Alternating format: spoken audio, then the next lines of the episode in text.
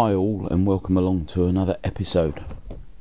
Um, I have to say that not much has been happening in my photography world over the last few weeks, um, mainly because work has got really busy. Um, I work for a small print shop and as you can guess over the last few weeks and the coming weeks we are producing calendars and Christmas cards so that means I don't have much time to actually go out and shoot at the weekends because of working late most weekdays. I just don't have the well energy and inclination at the moment. Although I guess like most, when there's some downtime, one of the things is to look at gear. and the gear I've been looking at recently is um, printers.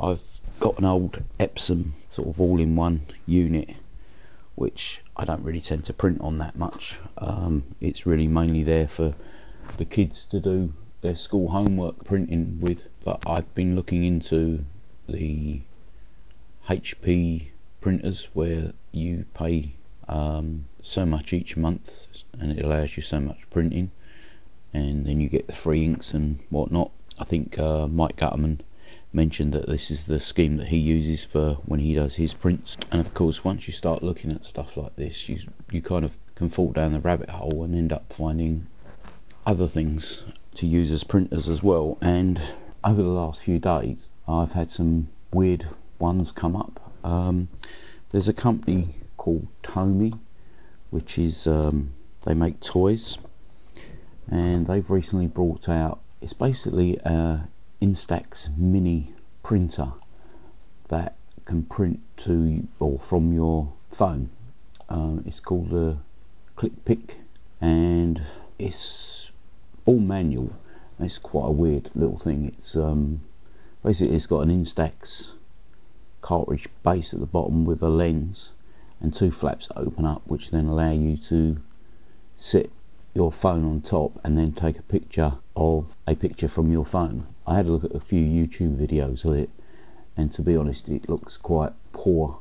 The quality doesn't seem to be so good, and also a lot of people are saying that no matter what you do, the images always seem to be coming out dark. Not that that'd be something that I'd um, be looking to buy because it's quite limiting. It only actually prints to Instax Mini. But I also did notice that Holga have got something very similar on a Kickstarter and using the same sort of technology and this is all manual so it's actually hand crank so you once you've taken the picture you wind a little knob which then actually forces the film out and I do wonder whether because it's you're not giving it a completely uh, even turn all the time whether how well the actual inks from the pod at the bottom of a Instax Mini will actually spread into the emulsion of the film. I've also seen a couple of other printers that look quite interesting. The first one is one by Canon called a Canon Selphy and they seem to do um, a few different models of this. And basically that will print a 6x4 print using um, it's a weird technology. It seems to have some sort of um, it's not actual ink it's like a, a roll that's got um, the three primary colors of blue red and yellow. It makes up the print by using them three colors and like I say it gives you a, a 6x4 print. And the actual print head or unit thing actually comes with a set amount of prints so you can buy like 36 prints and it will print 36 prints uh, or you can buy I think they do a pack of 108 and it will print 108 actual images which looks quite good if you're into printing 6x4s I think the prices of it roughly works out to somewhere around about 30p a print um, which is probably more than it would be sending it away to somewhere like Photobox or um, one of the other online places. But you'd have your print straight away and not have to wait a week or so for them to come back from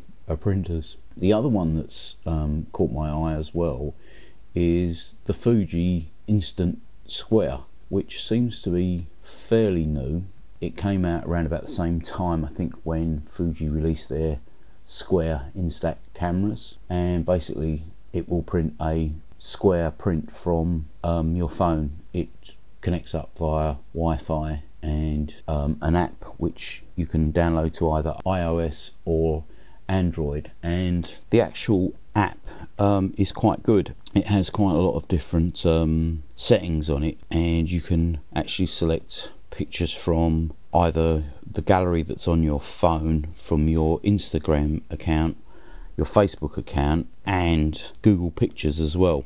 And I think you can also select from Flickr, so it gives you quite a big choice of where you can print your images from. Plus, it also, once you've actually decided on what picture you want to use, you can then edit the picture within the app.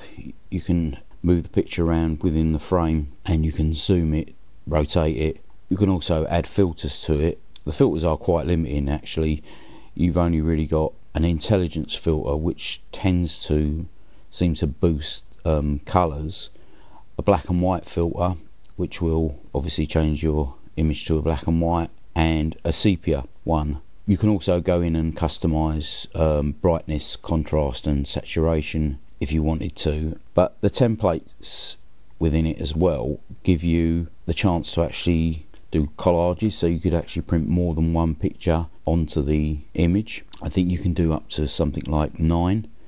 Um, I would imagine they're quite small, nine pictures, because the actual uh, Fuji squares are not as big as a, a Polaroid. But one thing that does interest me with it is that you can actually split an image over two pictures, and you can either do it landscape or portrait, and you can actually move the picture around. So if you were doing some sort of landscape type picture and you wanted to split it over the two, it looks like it might be an actual interesting um, idea both the Canon Selphy and the Fuji Instax Share printer are over a hundred pound. And with the Instax one being closer to I think it's around about 160 to 170 depending on where you look. There's also the cost of the um, film for the Instax which I think are roughly about 17 pound or so for a pack of 20 which works out roughly at about 85p per print.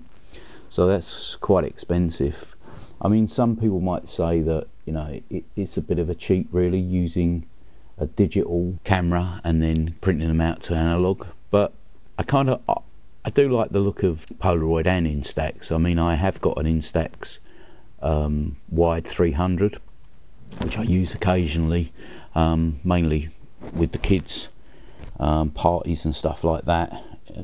Not really for serious stuff. I tend to stick with my either my Sony RX 100 for that or one of my film cameras depending on what I'm in the mood for shooting at that particular time. Like I say, I do have a soft spot for the Instax stroke Polaroid type picture.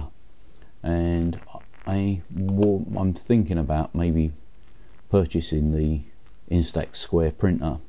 But like I say the cost of it is quite expensive so I'm still sitting on the fence with it at the moment Canon Selphy one is quite good, and obviously, like I say, it prints 6x4s, but it just doesn't seem to have the same appeal as an instant film type print. So, anyway, watch this space. If I do get either, I will probably do a review of one or the other of them.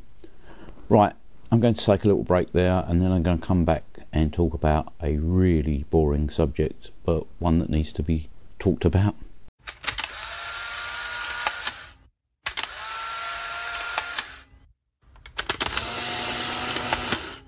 Now onto a boring subject. Um, as a hybrid shooter, so I shoot film and digital, I need ways to look after my uh, images. Now, obviously, with negatives, I store them in sleeves and in binders, so that's not too much of a problem.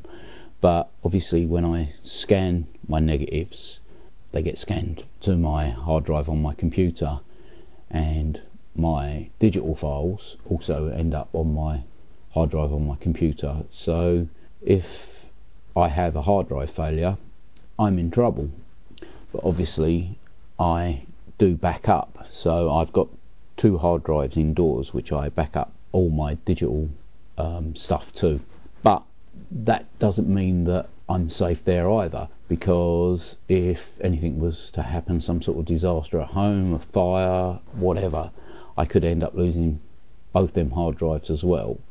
So I need to have it backed up in the cloud in some shape or form. Now, up until recently, I was using my Flickr account to back up to the cloud because a few years ago, Flickr decided that they were going to give everyone one terabyte of hard drive space on their servers, and well, it was free, and it seemed to make sense to use that as a way of backing up all digital files, be them film or um, digital images. But in the last few months, Flickr have been taken over by SmugMug, and SmugMug have finally decided what they're actually going to do with Flickr, and they've now decided that they're going to go back to what used to be like a pro account. So if you have a free account with them, coming from I think Jan sometime in January, beginning of January, you will only be able to actually have a thousand images up on the Flickr site, and the only way that you could continue to have unlimited storage is to pay a subscription, which I used to pay back in the day for Flickr when I first joined it, and for the first few years that I was actually using it, I always paid a, the subscription just because, well, you could only have so many images up then, back then as well. Um, I did look to see about taking my images down from Flickr, but looking at it, I've got over 6,000 images up there at, at, present. To be honest, I did try using their um, download system, which basically all take so many of your pictures at a time, zip them into a file, and then give you a download link. But the download links were taking maybe four to six hours to actually come through. And with and that was for only for like maybe 20 pictures in a album. So obviously to download 6,000 pictures is going to take a way long time. And I just haven't got it's such a boring thing to be doing. Uh, like I say it's a boring subject and it's a boring thing to have to take down pictures from a site so I've decided that I am going to stick with Flickr at least for the next year now I know that SmugMug have virtually doubled the price of the um, Pro account. I think it's gone from around about 20 or 25, 26 dollars to nearly well almost 50. I think it's 49.99 dollars. So in the UK that equates to about 37 pound or so, depending on what the current rate is at the moment. But like I say, I think I'm going to stick with Flickr at least for the next year anyway. Um, I haven't paid my subscription yet, but I will be in the next few weeks, just so that I know that my pictures are going to be safe up there. That if I do lose any sort of hard drive, either on my main computer or my two backup drives, then at least I know the images will still be there somewhere. Um, this is the one biggest problem with having digital files. You need to store them somewhere and somewhere safe. And we all know that hard drives will fail eventually. Um, it's just a matter of when, not if. So yeah, so if you do have digital files, make sure they're backed up somewhere because there's nothing worse than losing all your files like I said at the beginning, there's not much happening in my photography world at the moment, so this is only just a short uh, and sharp one just to keep things ticking over. I hope you enjoyed this episode.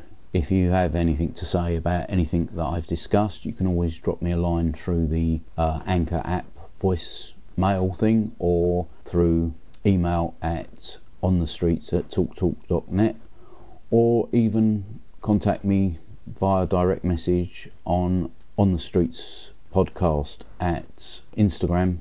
So thanks for listening and bye for now.